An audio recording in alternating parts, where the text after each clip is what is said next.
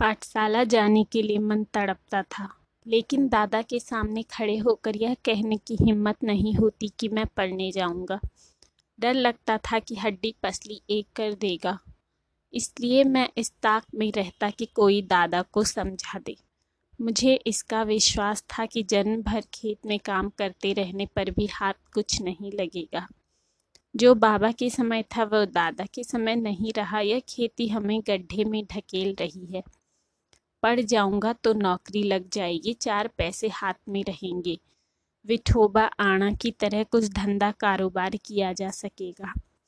अंदर ही अंदर इस तरह के विचार चलते रहते। दिवाली बीत जाने पर महीना भर ईख पेरने का कोल्हू चलाना होता।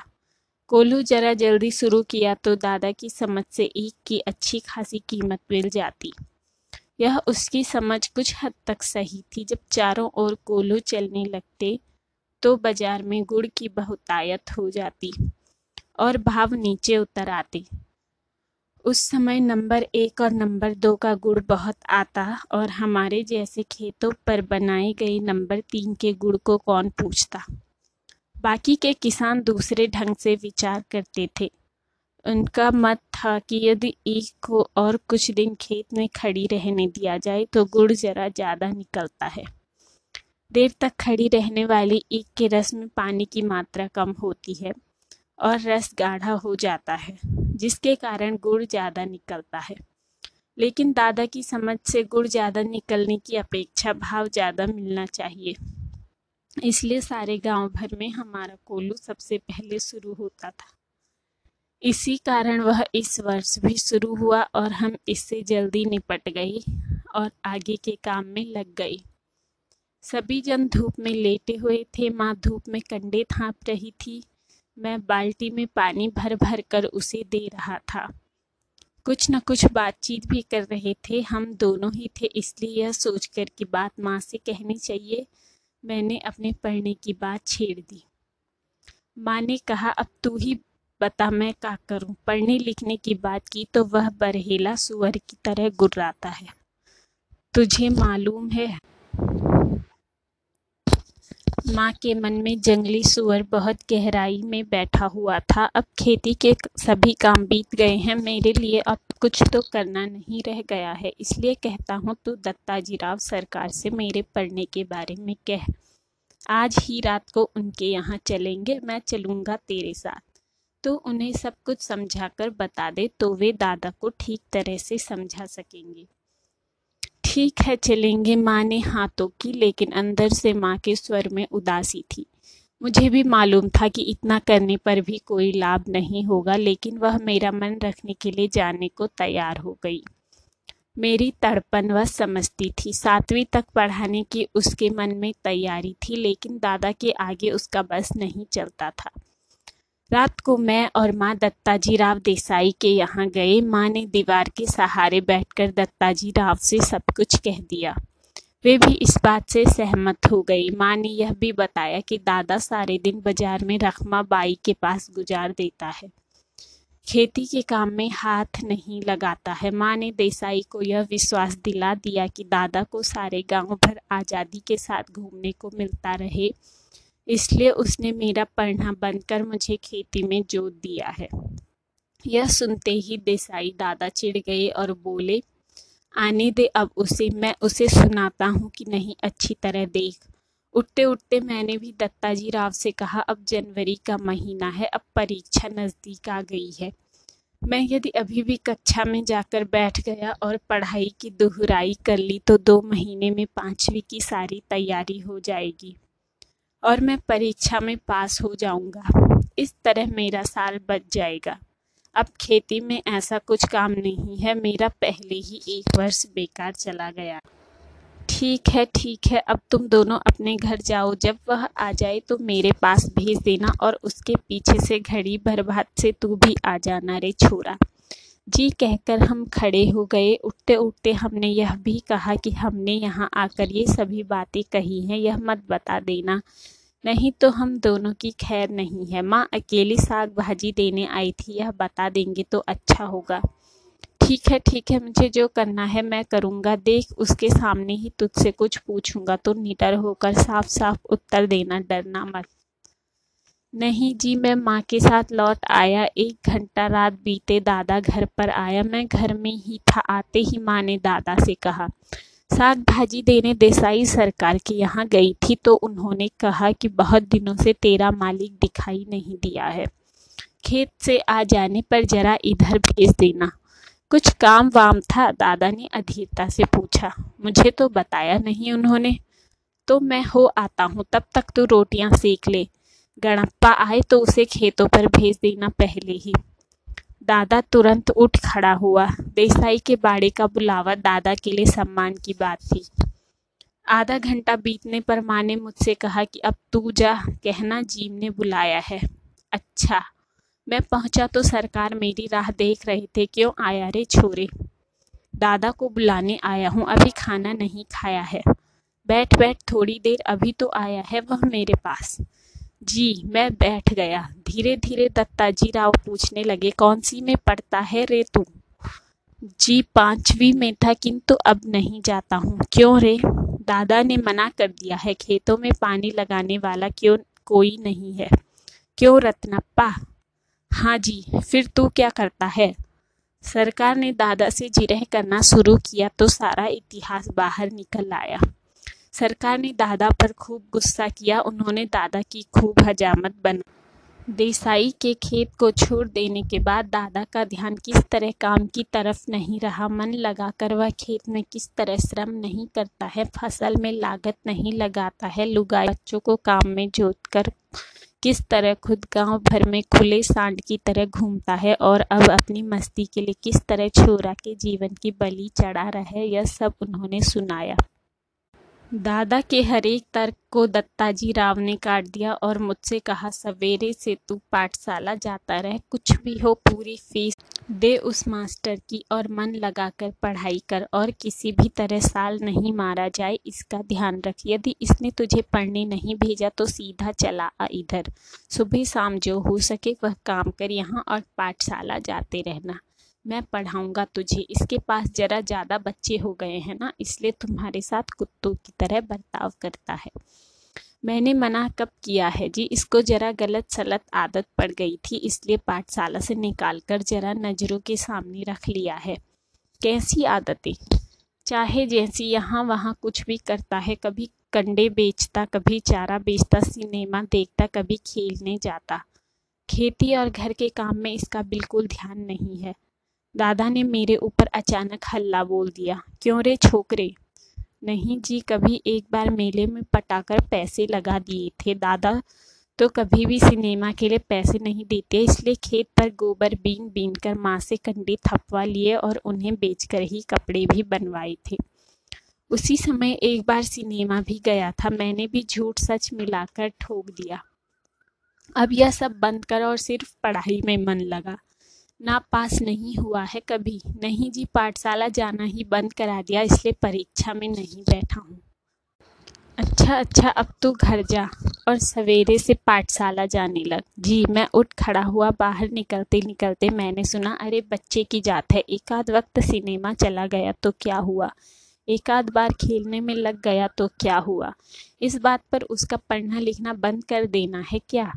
जी, आप कहते हैं तो मैं भेज देता हूँ। कल से देखते हैं एक आध वर्ष में कुछ सुधार हो जाए तो। दादा ने मन मार कर कहा, इस समय उसका कोई बस नहीं चला था।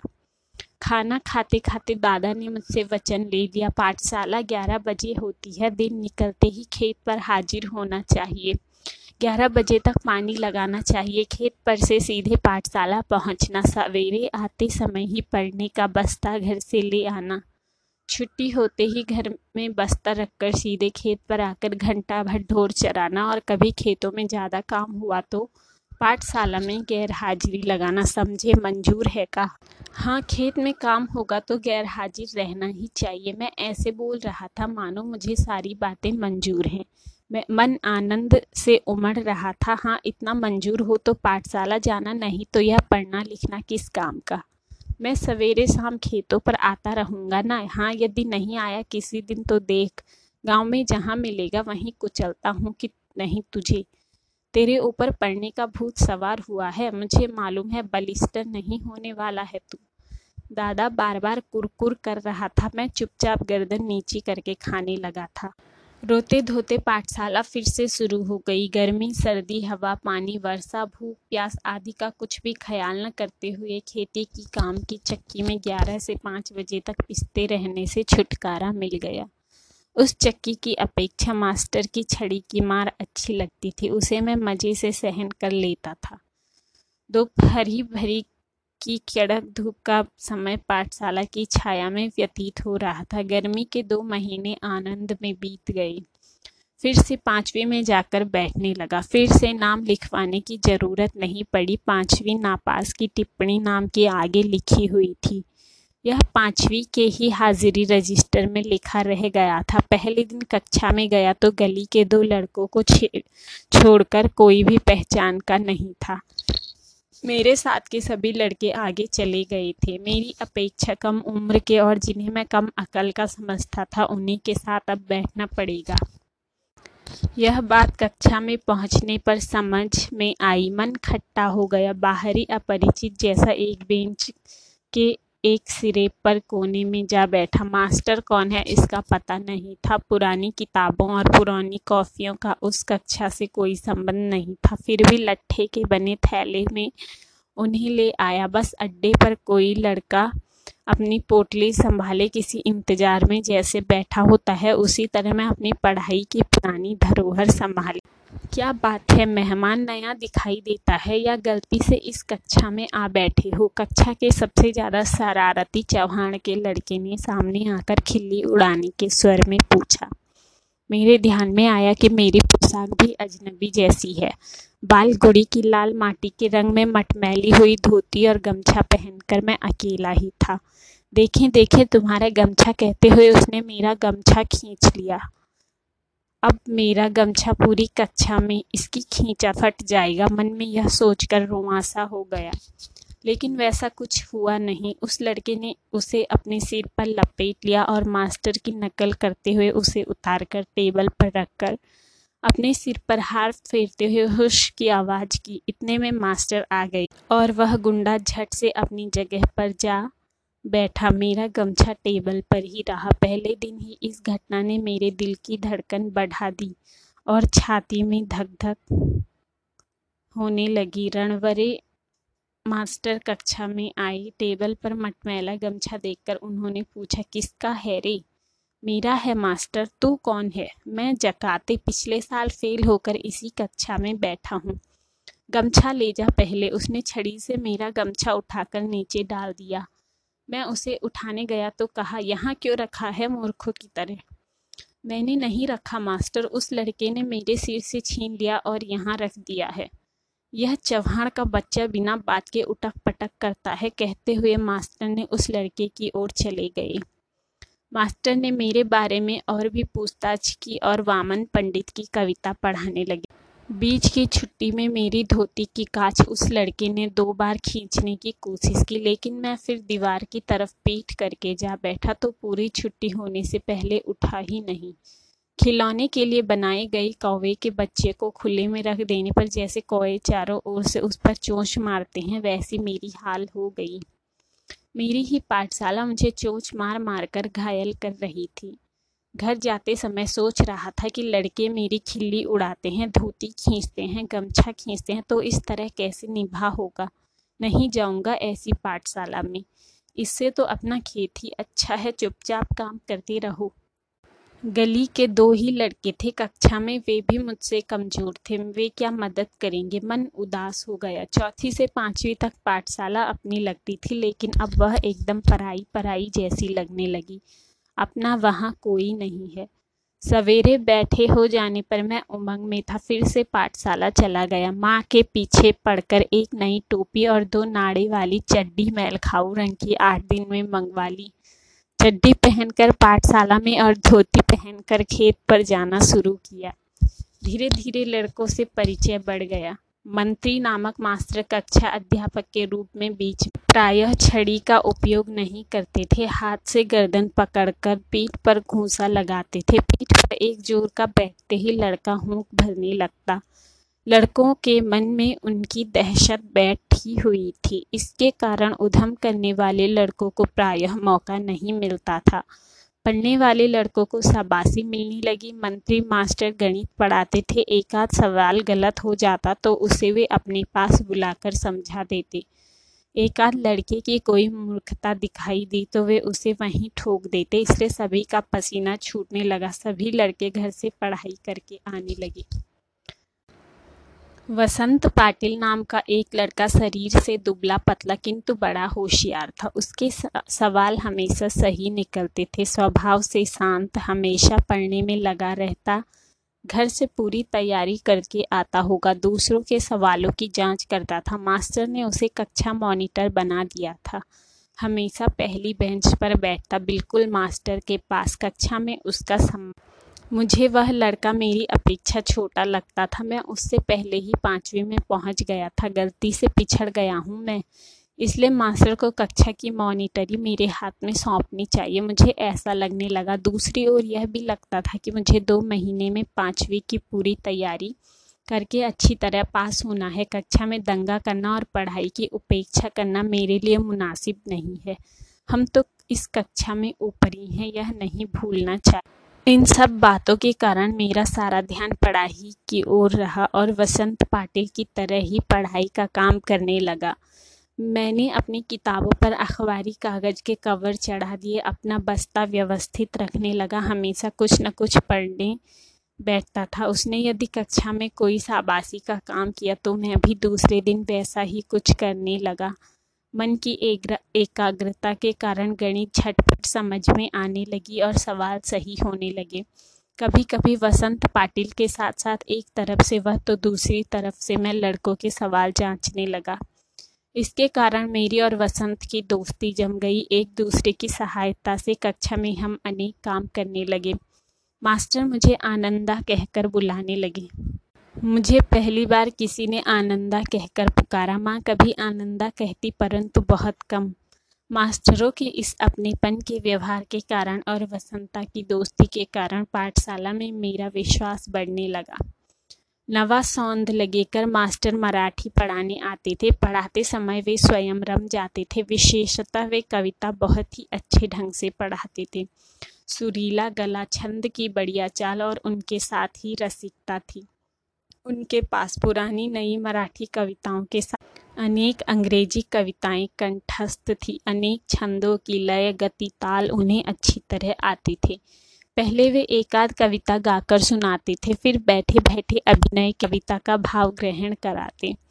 उसी भाव की किसी अन्य कवि की कविता भी सुनाकर दिखाते। बीच में कवि यशवंत, भाव बोरकर, भारा, तांबे, गिरीश, केशव कुमार आदि के साथ अपनी मुलाकात के संस्मरण सुनाते। वे स्वयं भी कविता करते थे। याद आ गई तो वे अपनी भी एक आध सुना देते। यह सब सुनते हुए, अनुभव करते हुए मुझे अपना भान ही नहीं रहता था।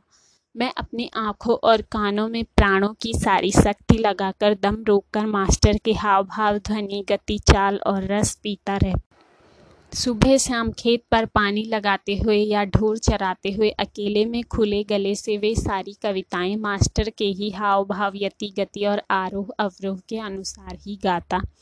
उन कविताओं के अर्थों से खेलता हुआ मैं आगे पीछे आता जाता था। मास्टर जिस प्रकार बैठे बैठे ही अभिनय करते थे, मैं पानी लगाते लगाते वैसा अभिनय करता था। क्यारियाँ पानी से कब की भर गई हैं, इसका भान ही नहीं रहता था। मास्टर की चाल पर दूसरी कविताएँ भी पढ़ी जा सकती हैं, इसका पता भी मुझे उसी समय चला। इन कविताओं के साथ खेलते हुए मुझे दो बड़ी शक्तियाँ प्राप्त हुई। पहले ढोर चराते हुए, पानी लगाते हुए, दूसरे काम करते हुए अकेलापन बहुत खटकता था। किसी के साथ बोलते हुए, गपशप करते हुए हँसी मज़ाक करते हुए काम करना अच्छा लगता था। हमेशा कोई न कोई साथ में होना चाहिए, ऐसा लगता था। लेकिन अब अकेलेपन से कोई ऊब नहीं होती। मैं अपने आप से ही खेलने लगा। उल्टा अब तो ऐसा लगने लगा कि जितना अकेला रहूँ, उतना अच्छा है। इस कारण कविता ऊँची आवाज़ में गाई जा सकेगी। किसी भी तरह का अभिनय किया जा सकेगा। कविता गाते गाते थुई थुई करके नाचा जा सकता था। मैं सचमुच ही नाचने लगता था। मैंने अनेक कविताओं को अपनी खुद की चाल में गाना शुरू किया। अनंत काणेकर की कविता जिसकी पहली पंक्ति इस प्रकार है, चाँद रात पसरिते पांढरी गाया धरणीवरी को मैंने मास्टर की चाल से अलग अपनी चाल में बिठाकर गाई। यह चाल एक सिनेमा के गाने के आधार पर थी। वह गाना केशव करनी जाति नामक छंद में था। उस कविता को मैं मास्टर की अपेक्षा ज़्यादा अभिनय के साथ गाता था, चेहरे पर कविता के भाव पैदा करने का प्रयत्न करता था। मास्टर को मेरा प्रयत्न इतना अच्छा लगा कि उन्होंने छठी सातवीं कक्षा के सभी लड़कों के सामने मुझे बुलाकर गवाया। पाठशाला के एक समारोह में भी उसे गवाया। इसके कारण मुझे लगा कि मेरे कुछ नए पंख निकल आए हैं। मास्टर स्वयं कविता करते थे। अनेक मराठी कवियों के काव्य संग्रह उनके घर में थे। वे उन कवियों के चरित्र और उनके संस्मरण बताया करते थे। इसके कारण ये कवि लोग मुझे आदमी ही लगने लगे थे। खुद सौंद लगेकर मास्टर कवि थे, इसलिए यह विश्वास हुआ कि कवि भी अपने जैसा ही एक हार्ड मांस का क्रोध, लोभ का मनुष्य होता है। मुझे भी लगा कि मैं कविता कर सकता हूँ। मास्टर के दरवाजे पर छाई हुई मालती की बेल पर मास्टर ने एक कविता लिखी थी।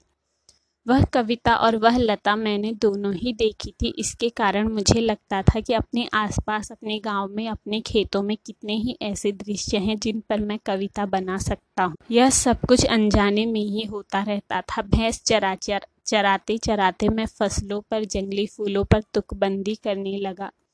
उन्हें ज़ोर ज़ोर से गुनगुनाता भी था और मास्टर को दिखाने भी लगा। कविता लिखने के लिए खीसा में कागज़ और पेंसिल रखने लगा। कभी वह न होते तो लकड़ी के छोटे टुकड़े से भैंस की पीठ पर रेखा खींचकर लिखता था या पत्थर की शिला पर कंकड़ से लिख लेता। जब कंठस्थ हो जाती तो पहुँच देता, किसी रविवार के दिन एकाध कविता बन जाती तो सोमवार के दिन मास्टर को दिखाता। बहुत बार तो सवेरा होने तक धीरज छूट जाता और मैं रात को ही मास्टर के घर जाकर कविता दिखाता। वे उसे देखते और शाबाशी देते और फिर कभी कभी तो कविता शास्त्र पर एक पूरी महफिल हो जाती। बोलते बोलते मास्टर बताते कवि की भाषा कैसी होनी चाहिए, संस्कृत भाषा का उपयोग कविता के लिए किस तरह होता है, छंद की जाति कैसे पहचाने, उसका लय क्रम देखें अलंकारों में सूक्ष्म बातें कैसे होती हैं? अलंकारों का भी एक शास्त्र होता है। अलंकारों का भी एक शास्त्र होता है। कवि को शुद्ध लेखन करना क्यों ज़रूरी होता है? शुद्ध लेखन के नियम क्या हैं? आदि अनेक विषयों पर वे सहज बातें बताते रहते। मुझे उनके प्रति अपनापा अनुभव होता, वे मुझे पुस्तक देते अलग अलग प्रकार के कविता संग्रह देते। उन्होंने कई नई तरह की कविताएँ सुनाई तो लगा, मैं इस ढर्रे पर कविता बनाऊँ। फिर तो सारे दिन उस दिशा में मेरी कोशिश चलती। इन बातों से मैं सौंद लगेकर मास्टर के बहुत नज़दीक पहुँच गया और जाने अनजाने मेरी मराठी भाषा सुधरने लगी। उसे लिखते समय मैं बहुत सचेत रहने लगा, अलंकार, छंद, लय आदि को सूक्ष्मता से देखने लगा। शब्दों का नशा चढ़ने लगा और ऐसा लगने लगा कि मन में कोई मधुर बाजा बजता रहता है। यह कहानी आनंद यादव द्वारा लिखी गई है जिसका नाम है जूझ। यह उनकी अपनी जीवनी पर आधारित है जिसका अन, हिंदी अनुवाद केशव प्रथम वीर द्वारा किया गया है।